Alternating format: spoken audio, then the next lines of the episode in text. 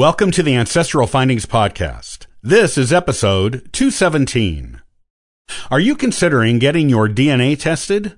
It is more affordable and accessible to more people than ever before. Even those who are not genealogists are doing it. Before you test, ask yourself these three important questions so that you can be sure that DNA testing is for you.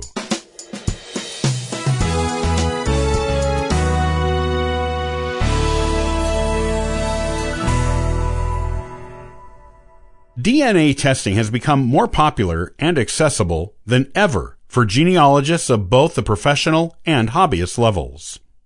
Even people who aren't interested in researching their family tree are getting DNA tests done to discover more about their health, heritage, and to connect with long lost or previously unknown relatives. In fact, from its beginnings as a consumer product in the early 2000s, when it was prohibitively expensive for most consumers. DNA testing has now become affordable for almost everyone and is now an industry unto itself, separate from the genealogy community, but tied to it. In other words, you don't have to be interested in genealogy to get your DNA tested. But if you are a genealogist, you will probably have your DNA tested. Whichever camp you fall into, you should research the various companies out there that offer testing to determine which one best meets your needs based on what you hope to obtain from the testing. Once you've decided on a company, ask yourself these three questions to determine if having your DNA tested is truly for you. Remember, while DNA testing is interesting and useful to most people, it is not a product for everyone. Number one, why are you getting your DNA testing done?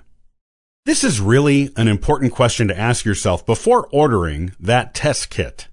Obviously, different people will have different reasons for doing it. Are you testing to find out more about your health history and risks? If so, what do you plan to do with the information? Will you take it to your doctor to get recommendations, or will you make lifestyle adjustments on your own based on the results you get back?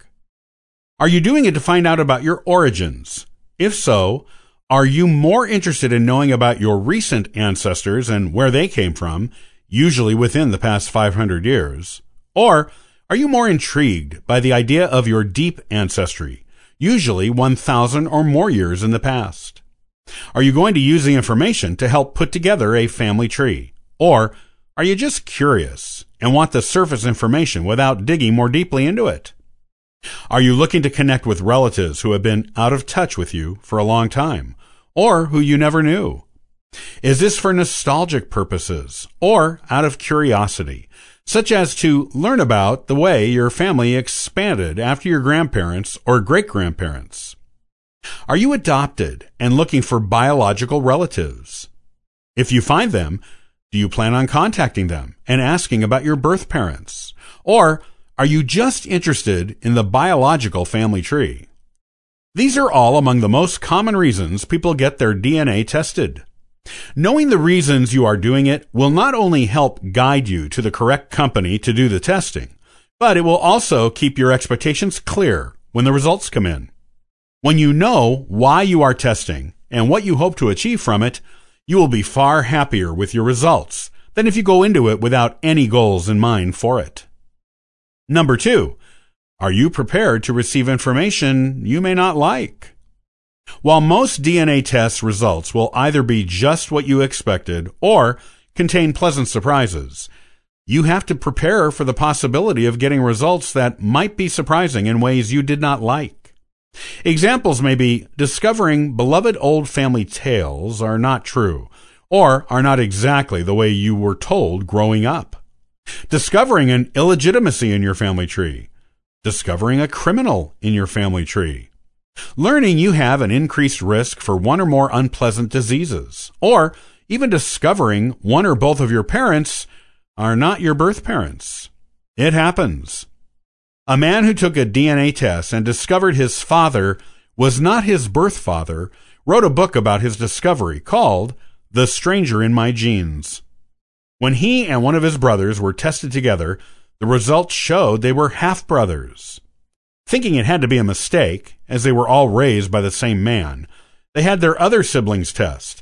All the siblings had the same father, except the man who wrote the book. His was different. Thinking his sainted mother could never have had an affair, he was reluctant to talk to her about it. And despite all the siblings' testing, he still thought it must be a mistake. When he eventually brought it up with her, it turned out she did have an affair and was never sure about his biological father. She thought it could have been her husband, but the results of the DNA test let her know it was her affair partner. She refused to talk about it further, but did give her blessing to him to write the book.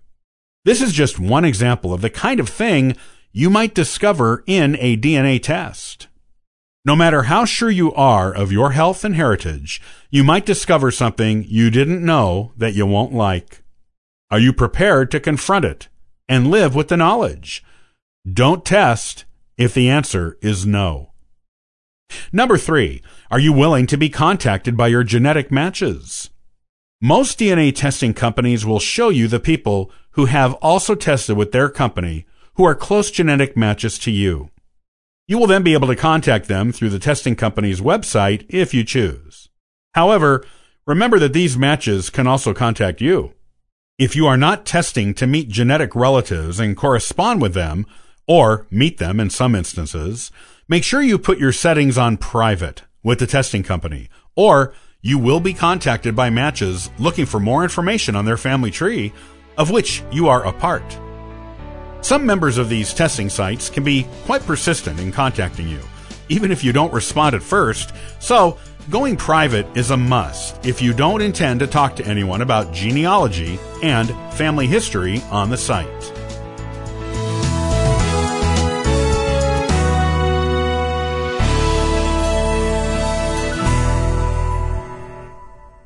Town Line is a tiny hamlet in upstate New York near the Canadian border that inexplicably voted to secede and join the Confederacy during the Civil War. Next time, we'll talk about this intriguing tale of Townline, home of the last of the rebels. Copyright by Ancestral Findings, all rights reserved.